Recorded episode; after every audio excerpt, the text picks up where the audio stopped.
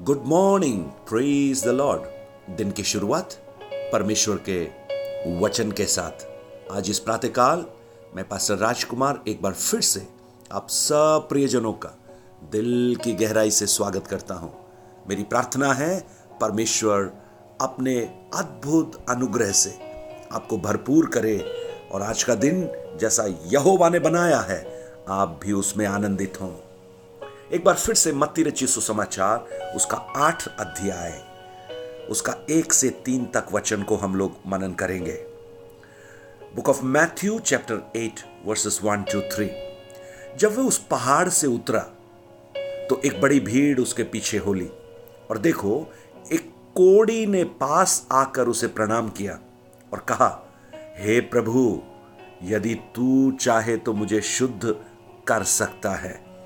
यीशु ने हाथ बढ़ाकर उसे छुआ और कहा, मैं चाहता हूँ तू शुद्ध हो जा। और वह तुरंत कोड़ से शुद्ध हो गया। एक अद्भुत, चमत्कार हम वहाँ पर देखते हैं। देखिएगा, एक व्यक्ति जो कोड़ी है, जो समाज से निष्कासित है, वो यीशु के पास आता है। और वो चाहता है कि वो ठीक हो जाए, वो चंगा हो जाए।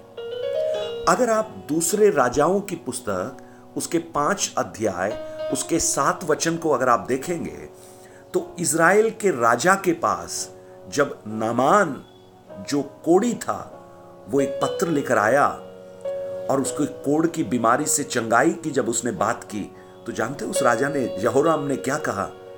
इस पत्र के पढ़ने के बाद इज़राइल का राजा अपने वस्त्र फाड़कर बोला, क्या मैं मारने वाला और जिलाने वाला परमेश्वर हूँ? उस पुरुष ने मेरे पास इसीलिए इसको भेजा है कि मैं उसका कोड़ दूर करूँ।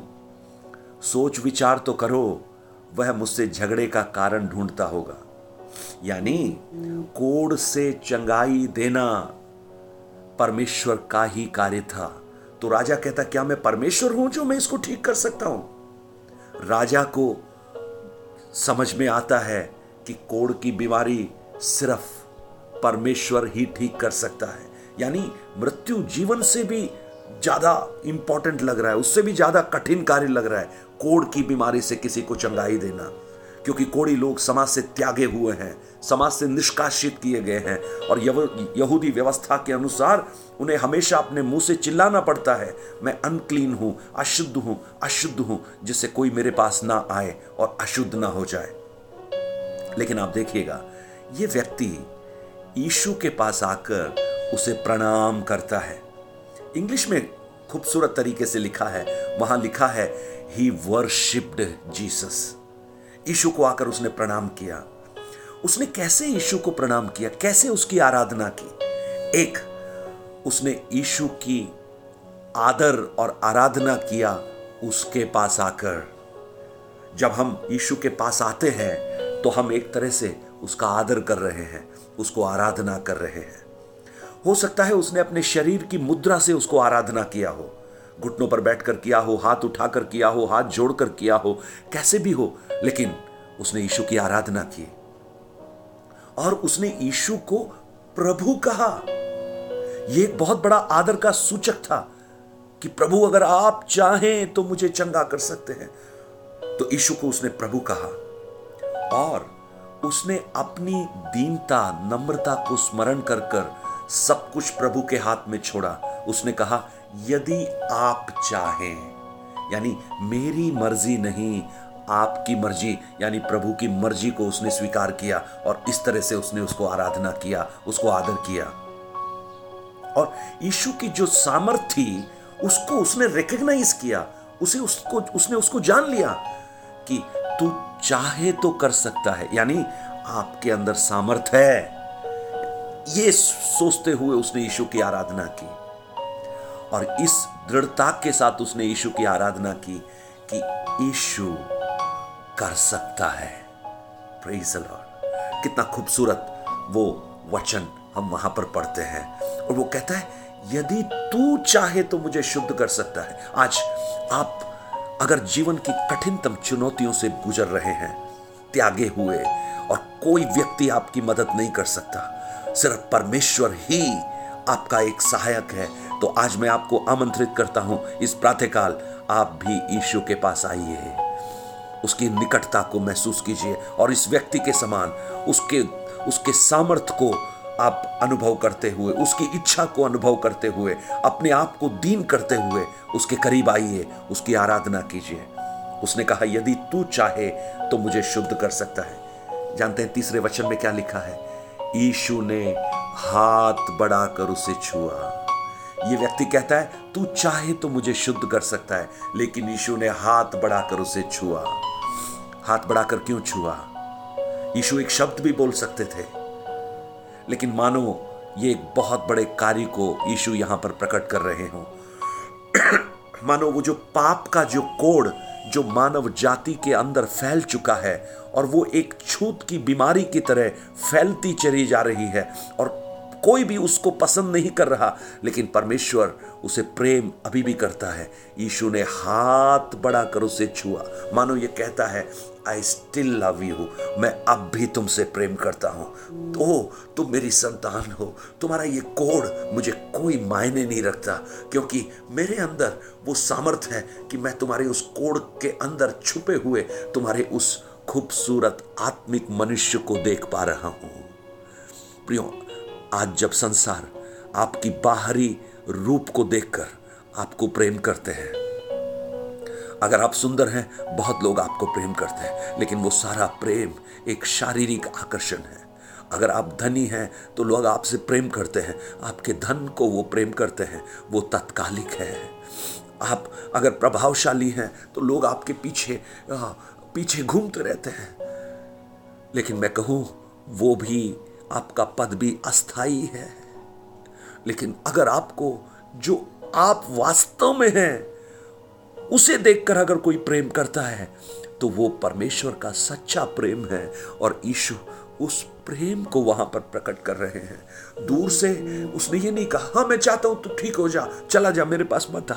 लेकिन यीशु उसे छू कर उसे शुद्ध करते हैं। देखिए, इस व्यक्ति ने क्या कहा? यदि तू चाहे यदि तू चाहे, यीशु क्या कह रहे हैं? यीशु कहते हैं हाँ मैं चाहता हूँ। ओ प्रेज द लॉर्ड आज आप शायद कहें, प्रभु, ऐसा हो सकता है क्या? प्रभु बोलेगा हाँ क्यों नहीं हो सकता? तुम उससे मांग तो सही तुम उससे बोल तो सही। और उसे छुआ, और वो तुरंत कोड से शुद्ध हो गया। Praise the lord praise the lord Yeshu का एक बहुत ही प्रभावशाली कार्य था, जो उसने कोड़ी व्यक्ति के जीवन में किया। क्योंकि कोड़ी व्यक्ति को छूना अपवित्र होना था। लेकिन यीशु क्या कहना चाहते हैं? मैं अपवित्र नहीं होऊँगा, लेकिन ये शुद्ध हो जाएगा। क्योंकि यीशु के पास जो आते हैं, उन्हें यीशु पापों की उस अपवित्रता से शुद्ध करता है। आयशिया एक के अठारह में परमेश्वर कहते हैं, आओ हम वाद विवाद करें। तुम्हारे पाप चाहे लाल रंग के भी क्यों ना हो, लेकिन मैं उन्हें धोकर हिम के समान श्वेत करूँगा। और यीशु ने जब उस व्यक्ति को देखा, मानो उसका हृदय तरस से भर गया।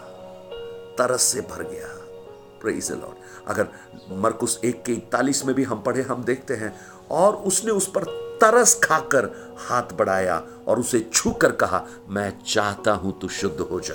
जहाँ पर आपको कोई छूना तो छोड़ो, कोई आपके पास भी नहीं आना चाहते। लेकिन एक प्रभु है, प्रभु यीशु, जो आपकी उन परिस्थितियों में भी आपके पास आकर, आपको छूकर, आपको गले लगाकर, आपकी समस्याओं को निवारण करने की रुचि रखने वाला, आपसे प्रेम करने वाले, उस यीशु की ओर मैं आपको आमंत्रित करता हूँ। आज प्रातःकाल आप भी उस यीशु से कहिए, प्रभु, यदि आप चाहें तो मेरे जीवन की परिस्थितियाँ बदल सकती हैं।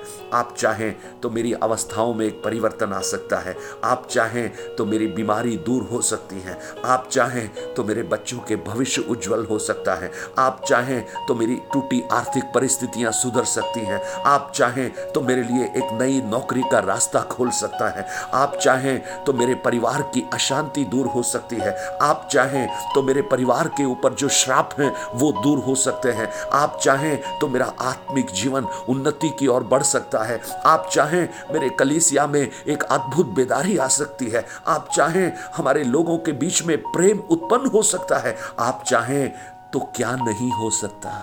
क्या आज प्रातःकाल? आप उस प्रभु से कहेंगे, यदि आप चाहें, यदि आप चाहें प्रेज लॉर्ड यीशु ने उससे कहा हाँ मैं चाहता हूँ। और वो उसी घड़ी उसी घड़ी वो चंगा हो गया, उसी घड़ी चंगा हो गया। प्रेज लॉर्ड मांगो तो तुम्हें दिया जाएगा। ढूंढो तो तुम पाओगे। खटखटाओ तो तुम्हारे लिए खोला जाएगा। ओ आज कुछ मांगने वाले खड़े हो जाएँ। आज कुछ ढूँढने वाले उत्पन्न हो जाएँ। आज कुछ खटखटाने वाले हाथ बढ़ाना प्रारंभ करें। स्वर्गीय पिता, आज धन्यवाद करते हैं सुंदर दिन के लिए जो आपने हमें दिया। आज इस वचन पर आपकी आशीष का हाथ बढ़ा। जो इन वचनों को सुनते हैं प्रभु, उनके जीवन में अद्भुत कार्य आप प्रकट कर। और प्रभु, उनकी प्रार्थनाओं को, जैसा आपने उस कोड़ी की प्रार्थना को सुनकर कहा हाँ मैं चाहता हूँ। आप उनके लिए भी कहें हाँ ये तुम्हारे लिए हो जाए। उनकी परिस्थितियों को आप बदल दें। प्रभु यीशु के नाम से माँगता हूँ पिता। आमेन आमेन। अगर आप अपने प्रार्थना, निवेदन और विनती और गवाहियों को हमसे बांटना चाहते हैं, जो आपने पिछले दिनों में परमेश्वर के वचन के मनादी के द्वारा प्राप्त की है, आप ज़रूर हमसे बांटिए। Nine eight two nine zero three seven eight three seven पर आपकी प्रार्थना विषयों के लिए हम लोग प्रार्थना कर रहे हैं। बहुत सारे प्रार्थना विषय प्रभु के लोग भेजते हैं। Praise the lord praise the lord हम हम उनके लिए प्रार्थना कर रहे हैं। परमेश्वर उनको अनुग्रहित करे, आशीषित करे। बहन मेरी जो सिक्किम में है, मैं आपके लिए प्रार्थना कर रहा हूँ। हो रबा शखा, परमेश्वर का अद्भुत कार्य आपके जीवन में प्रकट हो, मेरी प्रार्थना है। एक अद्भुत चंगाई आपको मिले, और भी बहुत लोगों के नाम मैं नहीं ले पाऊँगा, लेकिन सबको प्रभु छुटकारा दे, मेरी प्रार्थना है।